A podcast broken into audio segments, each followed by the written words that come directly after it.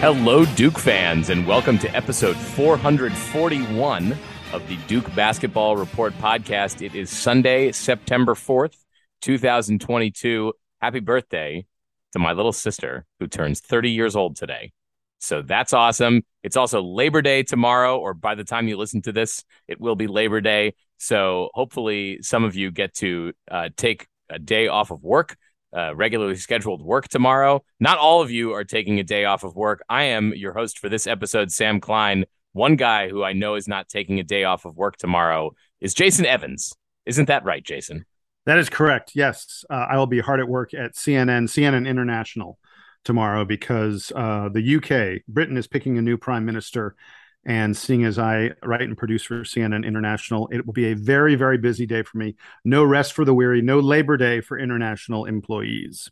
It could be uh, Labor Party Day, but it will not be Labor Day for it, you. It, it will not. The Labor Party will not be picking the new prime minister. All right. Well, the Labor Party will not be picking the new prime they minister. get a day off. That just goes to show you uh, what I know about British politics. It'll be the Tories. It'll be a Tory. The Tories are picking a new prime minister. Stay tuned to CNN International for all of that coverage. Thank Donald, you for the promo. yeah, there you go. Donald Wine is also here. Donald, j- plug something or or say hello.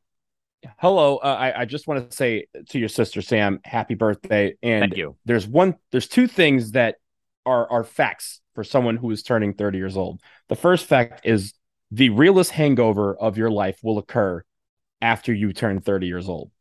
My birthday wish for her is that she does not have to wait long to experience that pain so that she can go ahead and live the rest of her years just guilt free. That's Well, she- that's my wish for her. She is getting married in two weeks, so uh, so that's fun. Get it out the way now. Get just get the hangover out the way right now, so that way she won't have she won't have any fear walking into that wedding.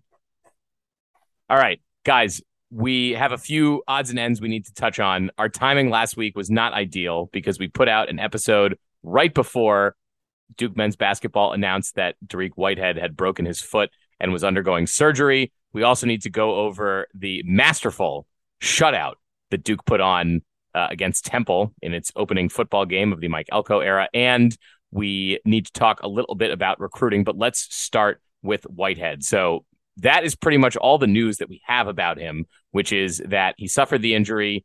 He is uh, he has undergone surgery and is now recovering from surgery, and that he will return to the court in at game speed, quote, this fall. We don't know what that means in terms of his exact timing. Duke's uh, men's basketball season, the regular season, tips off in exactly nine weeks against Jacksonville. They've got one extra week before the first big uh, marquee game, which is the Champions Classic against Kansas. But Donald Wine, I want your initial reaction to the news that Whitehead is down. This means that he's going to miss most of the critical preseason practices in which I think a lot of the game planning gets installed. And we sort of figured coming into this that if he's not going to be our pick, each of our picks for leading point scorer for Duke this season, that he is going to be high up in a lot of categories. Yeah, and uh, to start, I just want to start with uh, you know kind of a funny thing that happened uh, because as soon as this news came out, uh, my best friend texted me, and he and I, I, want you guys to hear this because it involves all of us. Uh, because he had just listened to the episode that we had done about uh, things that we wanted to see change in the in the Jon Scheyer era, and one of those was depth, like getting more people involved and having some guys play when you know we have some established starters. And he just goes, "I just want you to know." That I blame you, Sam, and Jason for this Whitehead injury. Quote, we need to have lots more, lot more guys get experience and play meaningful minutes so that they're ready to contribute in March. Well, you got your wish. Um, there's an expletive in there. Um, all, again, all of this said in jest, but I thought that was pretty funny. Uh, Donald, when you said that your friend was going to react to that about things we wanted to change about the program, I figured he was going to say uh, lower extremity injuries. Yeah, well, I mean, look, Duke we've had a few. Are, we are used to foot injuries uh, in, in, this camp. I mean, as far back as we can remember.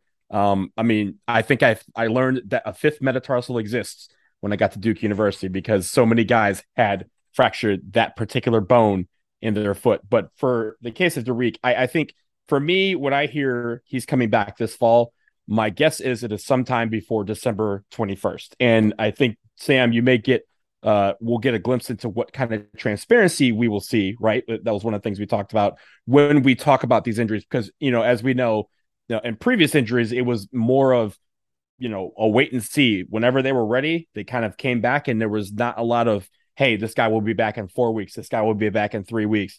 So for Dariq Whitehead, I just hope he you know recovers from this very quickly, um, but also fully. I think that's the most important thing. Is that recovers from this foot injury 100% and is back on the court uh, at that time. I think when it comes to Duke's, you know, shape, I think obviously we're going to have to learn to get used to playing without him because that is a remote possibility that that we will have to begin the season without him in the starting lineup. But I'm okay with that because again, I think there's going to be some guys that can step up in his absence and we'll see the true grit of this team, right? We're going to see who's going to step up when their number is called. And I think Dariq Whitehead will be one of those guys, but I want him to be 100% when he does that. So I hope he's well. Uh, I, I, hope the surgery and everything went okay. But I do think uh, this is something where he we can we can I'll t- I'll take my time bringing him back because 100% Dariq Whitehead is way better than 75% Dariq Whitehead, and I don't want him to be have to go through this throughout the season. Jason, what do you think this means for the rest of the team in terms of preparing for the season? Who has to step up in Dariq Whitehead's absence, at least early in the year? Because now we know there will be a bit of rust on him when he does come back, perhaps similar to the experience that AJ Griffin had last season. Yeah, uh, in in terms of the guys who need to step up, I, I think it's pretty clearly Jacob Grandison. Um, I I I would I would think there's a pretty safe bet now that Jacob Grandison um, is a starter for Duke. I'm not so sure that that was locked in place. Uh, you know, a lot of folks, it, it, wasn't a sure thing. I think now it's that kind of a sure thing. A guy as experienced as Jacob Grandison, who knows college basketball, who plays on the wing. Uh, I, I think he probably is stepping into a starting position now. I think Mark Mitchell, uh, Mark Mitchell, who a lot of us thought we were going to almost exclusively see like at a power forward kind of position, you may see Mark Mitchell playing a little bit of small forward, which is where Dariq Whitehead was probably going to going to get most of his minutes. You may see Mark Mitchell getting getting more chances here. So those are the two guys that I think probably sort of slot in for a little bit of extra t- extra time.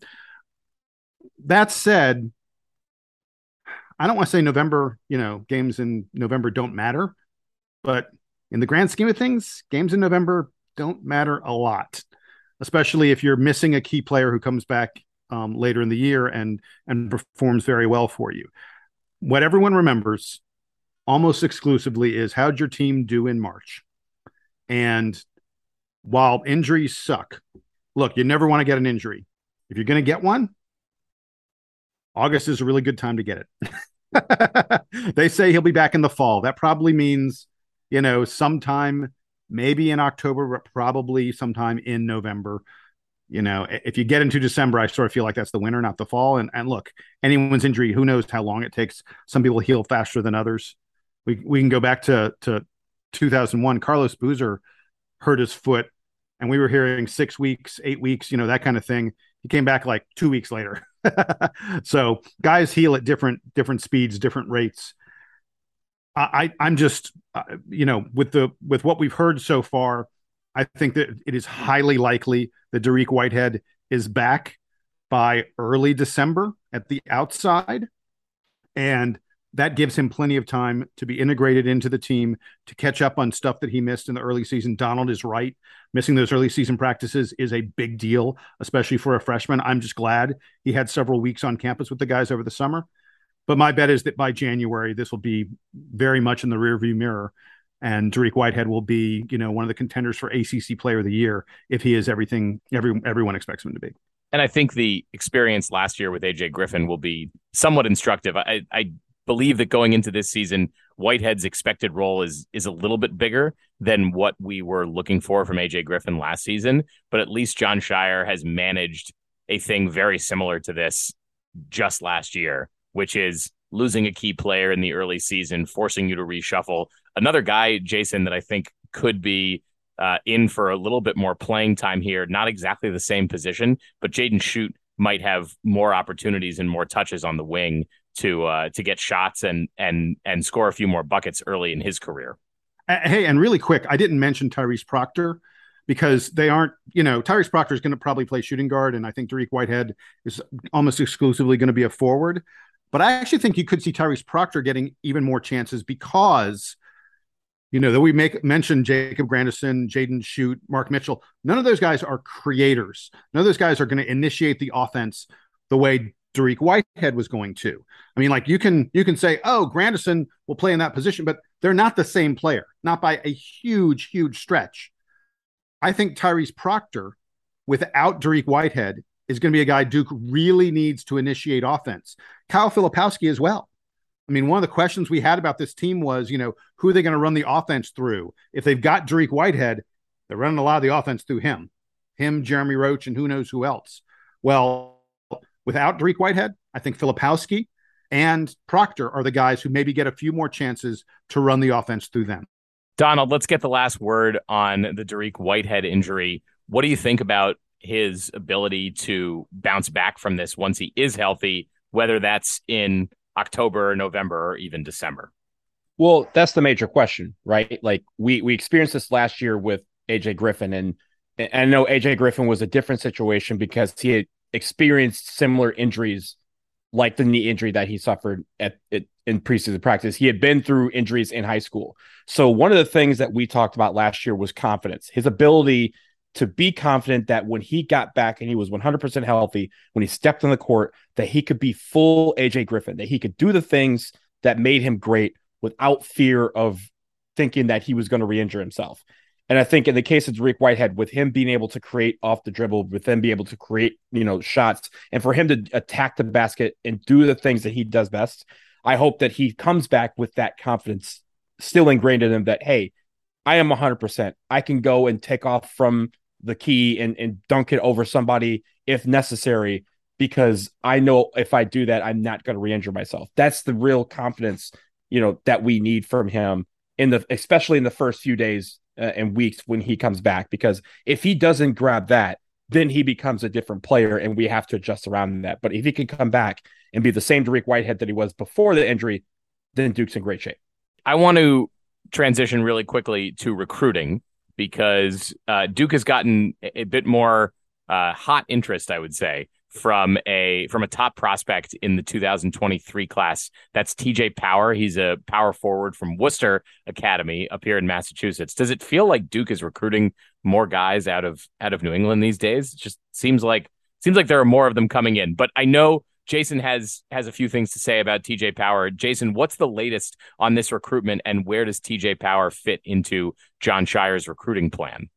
So uh, the reason we're talking about him now is that it, it, TJ has said he's going to decide on his school in mid to late September, somewhere in that ballpark. His birthday, by the way, I know comes up late in September, and I wouldn't be shocked if he sort of said, "Hey, as my birthday present to the world, I'm going to announce my decision."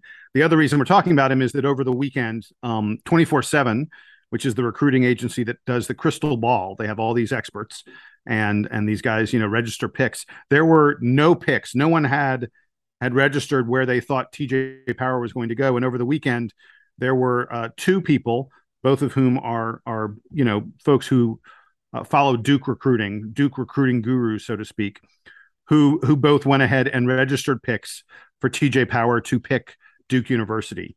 And uh, look, there are not a lot of guys that Jon Scheyer has gone after in a big way, and he is going after TJ Power in a big way that Scheyer has missed on. And there are a lot of folks out there who now think TJ Power is pretty likely to go to Duke. All right, so let me tell you a little bit about this kid very quickly. This is a kid who's recruiting absolutely exploded over the summer. He was playing in one of the big EYBL events, you know, one of these big AAU events in Kansas City. Um, and he, you know, he was like a top 100 recruit, maybe, maybe top 75 or so. Well, at this EYBL event, he had back to back games where he scored 33 points with 10 rebounds and six assists. And the next game, he scored 41 points with 15 rebounds and five assists.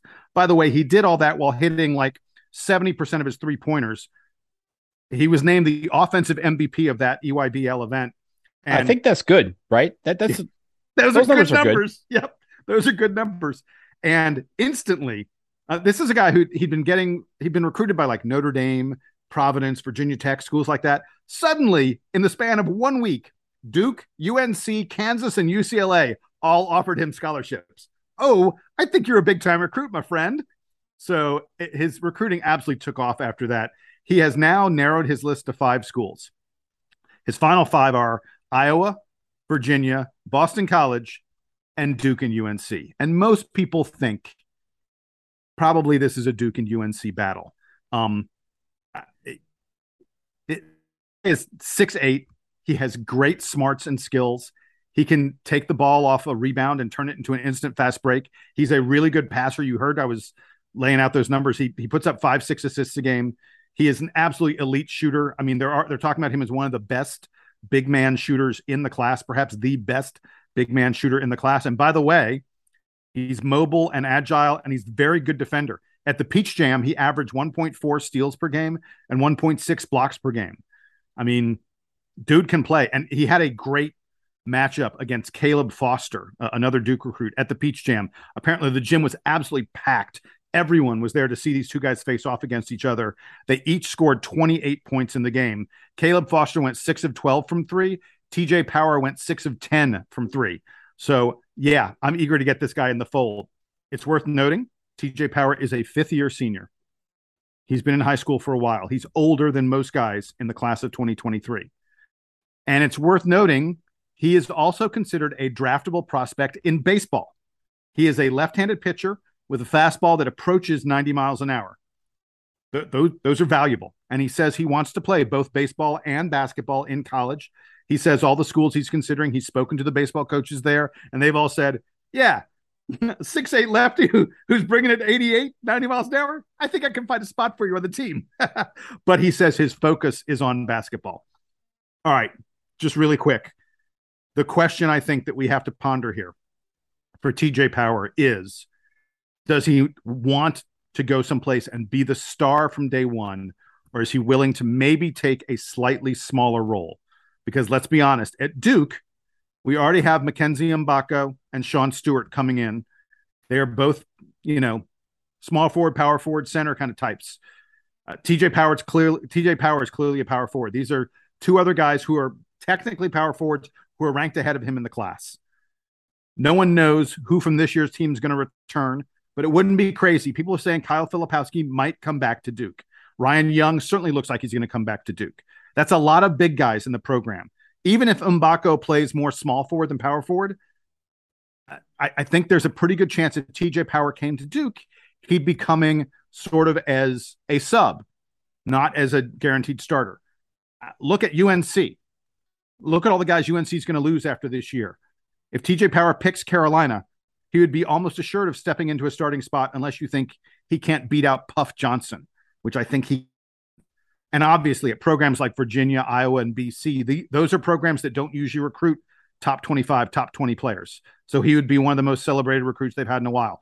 So the question for him becomes do I want to go someplace where I am the man from day one, or do I want to go to a program where I can win a national title and where I will, you know, sort of gradually work my way into being a super, super important player.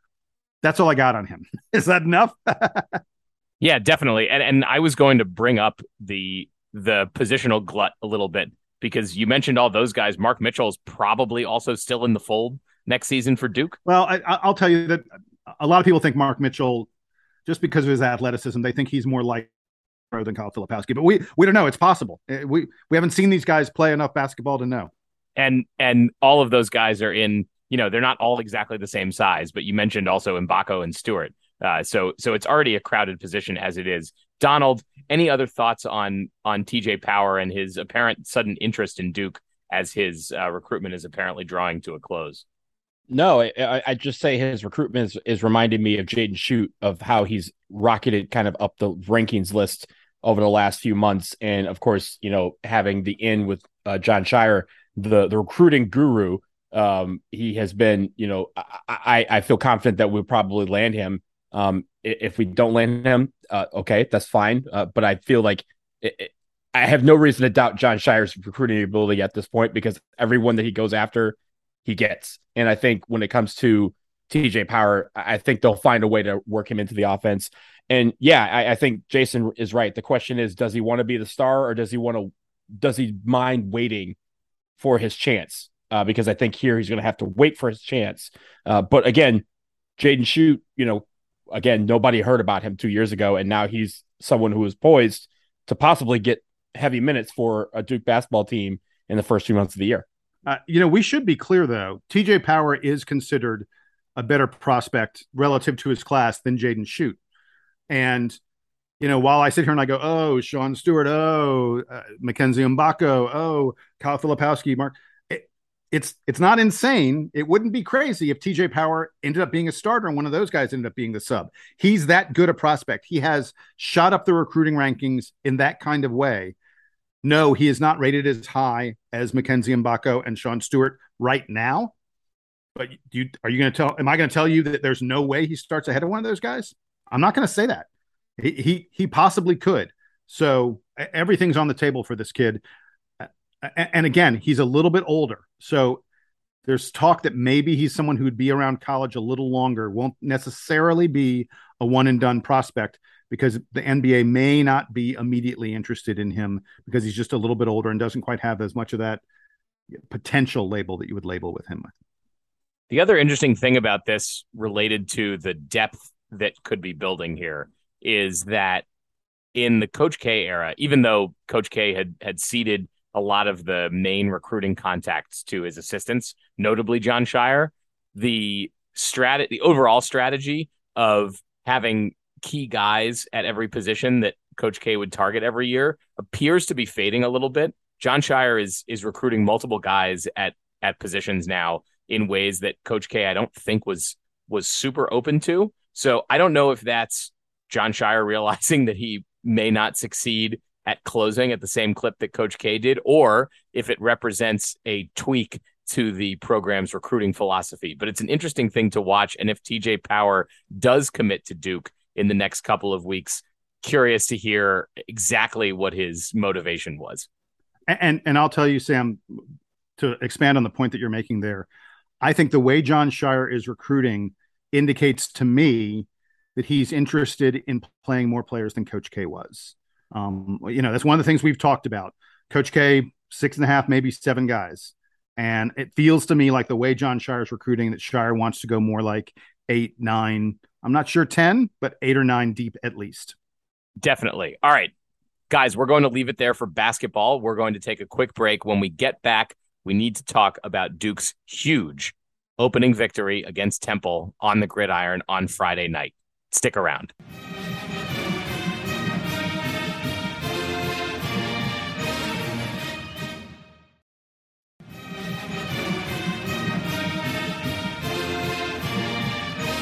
We are back and we are talking Duke football. The Mike Elko era is here and it has arrived with a bang. Duke beats Temple in its opening game of the 2022 season. The final score was 30 to nothing, but it was 24 to nothing at halftime. Guys, I unfortunately did not watch this game. So I uh, I was at a wedding this weekend. We had a, I guess it was a rehearsal dinner, a, a welcome party on Friday night. We had wedding activities all day on Saturday. So I did not managed to steal away for two hours to even watch a condensed version of this game. But I am looking over the numbers and I am watching the highlights. And oh my goodness, do we have to talk about Riley Leonard's debut as a Duke Blue Devil? And wow, do we need to talk about the Duke defense's ability to shut out Temple, its first shutout of an FBS team since 1989. That is the year that I was born.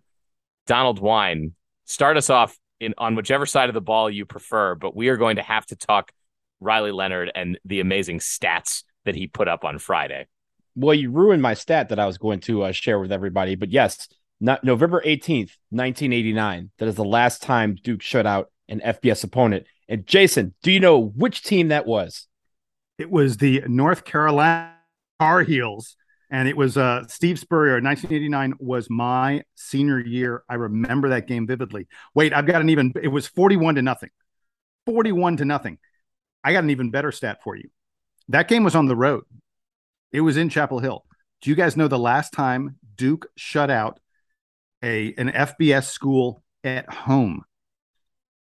1978. No. 1978 against Wake Forest. That is a long time that is before I even thought about going to Duke University.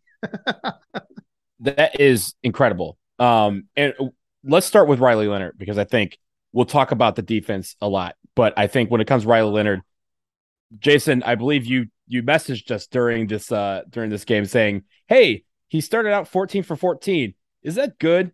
Yes, ladies and gentlemen, that's very good. That like that is that's what you want from a quarterback to distribute the ball, move the ball downfield, move the sticks, and that's what he was doing. I mean, his final stats: 24 for 30, 328 yards, two touchdowns, zero interceptions, and an average of 10.9 yards per completion. That's it, that's great. That is exactly great. We we were talking about the, the questions that we had about how the offense was going to run the ball uh, and move the ball down the field. And we found that Riley Leonard can not only throw the ball, he can also run the ball too. He had 64 yards on the ground as well, a 5.8 yards. He led all Duke rushers in rushing yards. So he was, I mean, on the offensive side of the ball, having him in the game was incredible. And uh, I, I say this, you know, obviously we have some pause, right? Because we beat a team 30 to nothing. It's Temple. And the questions that were flying around were was Duke that great or was Temple that terrible? And I think there was probably um, uh, somewhere in the middle lies the truth, right? Like Duke was very good. There, I, I, think the one offensive stat that I think we can improve on is our field goals. Charlie Ham was three for six. Um, you don't want that to happen, but he did have some really good kicks. He missed one 50 yarder. He missed a couple that would be considered makeable. Um, so they were inside we 40. If, if you miss kicks inside of 40 yards, that's that's a problem. Look, yes, there, there are the schools. Deal. There are schools that lost games this weekend on really, really makeable kicks. You don't want to do that, East Carolina. Right, but here's the deal: when you have six opportunities to kick field goals, that means you're moving the ball down the field and you're getting opportunities again to score. So I, am not. I, again, that's a very small thing that we can work on. I know Charlie Ham will be much better as we as the season goes along. Uh, I have no I have no reference to think that three out of six is the best that he can do. So I'm not too worried about that. But again, moving the ball downfield, making first downs, first downs, first downs, and getting into positions to score, and then actually taking advantage of that. That's the Duke that we you know that we had in the in the heydays of you know of, of uh, the 2010s, right, where they were able to on command kind of move the ball downfield with their skilled players and make and make big scores. I was very very excited about the numbers that they were putting up on the board in the offensive end because we haven't seen those in quite a while. Look, Donald, when we were previewing the team and we were talking about what we wanted to see and stuff, you wanted you said you wanted chunk plays. You want those big plays.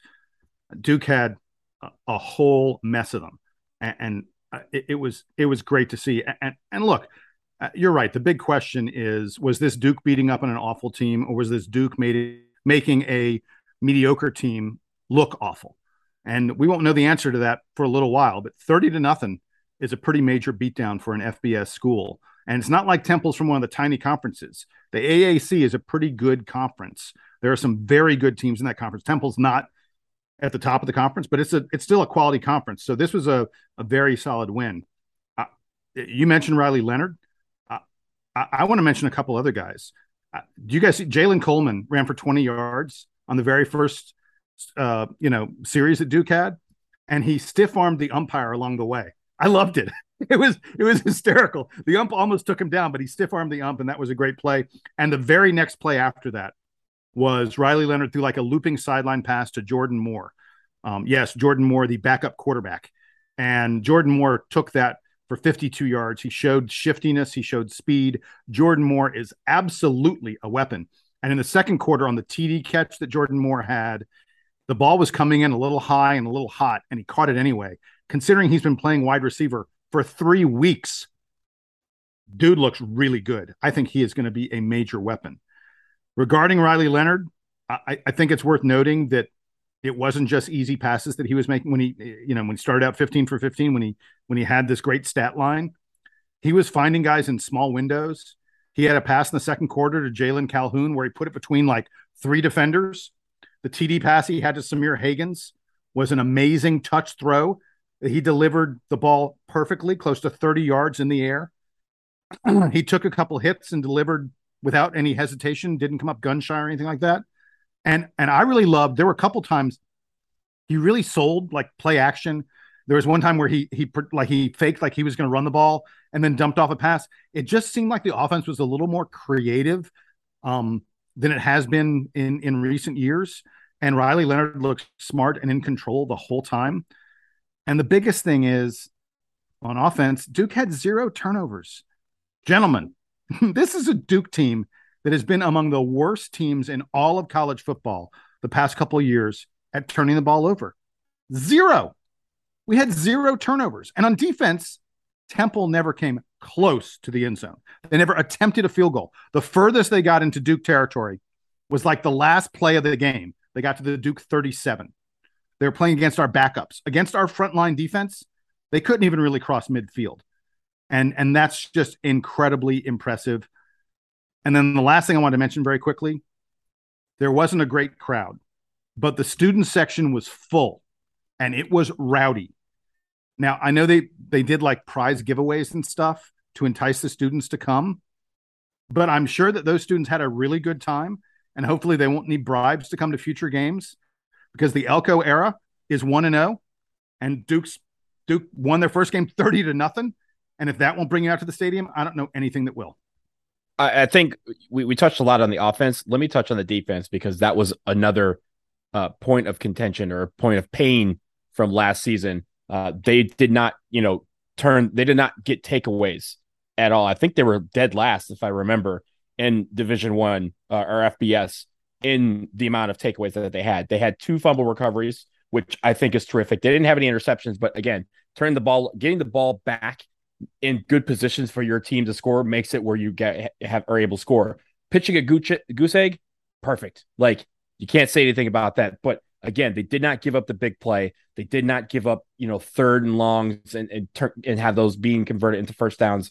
For a team led by a guy who was a defensive coordinator, we were asking ourselves, what is going to change about the defensive side of the football? Guys were attacking the football. They were going after whoever had the ball uh, on on Temple's offense, and they were going after them very quickly, stuffing them out, getting them off the field so that the offense can come back and do work. So, uh, great, great. I, I just want to send out kudos to the defense because it, it, takes nothing. I think there was only like five or six teams that pitched shutouts in Division Division One football this weekend. Duke was one of them. Repeat, Duke was one of those teams, and that's not that's not something that you hear often. Again, the last time we had a shutout, Sam wasn't even born yet. So like that, that's, I mean, the, I, I, I'm so happy with the defensive side of the ball and how that worked. Hey, two key numbers with the defense in addition to zero. Zero is the most important number, but the two key numbers were Temple had 179 total yards of offense. That's not a lot. You can't win games getting 179 total yards of offense, and Temple averages just 2.2 yards per rush. That's that's impressive. That says to me that you controlled the line of scrimmage, and whoever wins the battle at the line of scrimmage wins the game. Period. Looking up and down the stats from this game, I'm just floored at at, at the the big and very little numbers that Duke was able to put up. The turnovers is the biggest one that stands out to me, given how bad the team was down the stretch last season, both at preventing like like preventing turnovers from happening when they're on offense and, and also grabbing turnovers when the team is on defense. Duke was able to execute on both sides of that last night. Hopefully, they're able to do the same thing this coming week against Northwestern, a much tougher opponent, and Duke has to travel to Evanston. Not the not the scariest place to play, but it is a road game, so the team's going to have to get you know uh, get on the airplane and and do the whole thing in, in Evanston next week before returning home to face North Carolina A and T for the third game of the season. So, uh, regardless, I think of what happens against Northwestern, Duke should at least feel happy that uh, that that that the Mike Elko time is is off to a good start.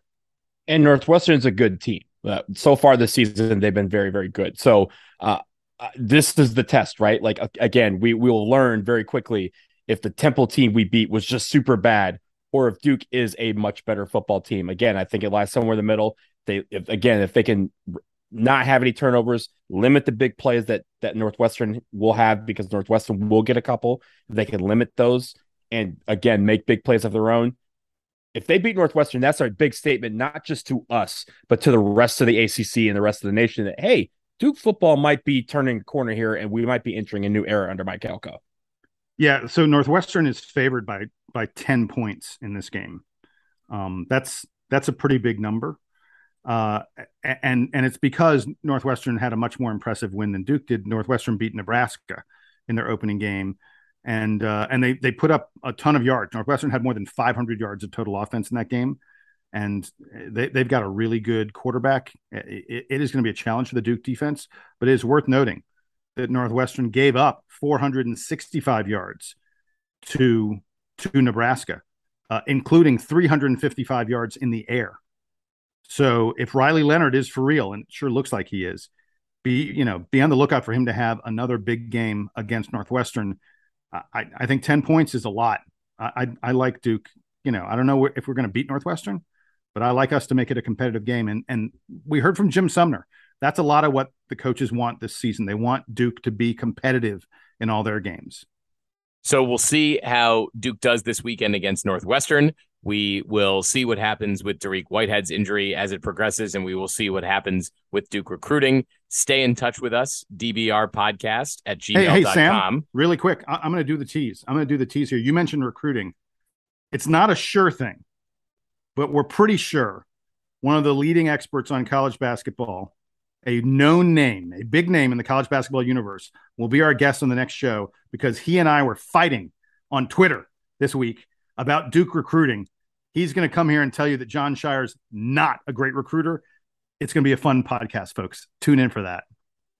Yeah, good stuff. Uh, looking forward to that conversation that we have scheduled for later this week, but we don't need to uh, we don't need to promise anything. We'll just tell you we think it's going to be a good time. So with that, as I said, stay in touch with us. DBR podcast at gmail.com. We love hearing from you. Uh, I appreciate all the additional emails we've gotten about the Artemis launch, which appears to just never uh, be ready to go. So that is always a good time. But for Jason Evans and for Donald Wine, I am Sam Klein. This has been episode 441 of the Duke Basketball Report podcast. Happy birthday to my little sister. We will talk to you all again soon. Duke Band, take us home.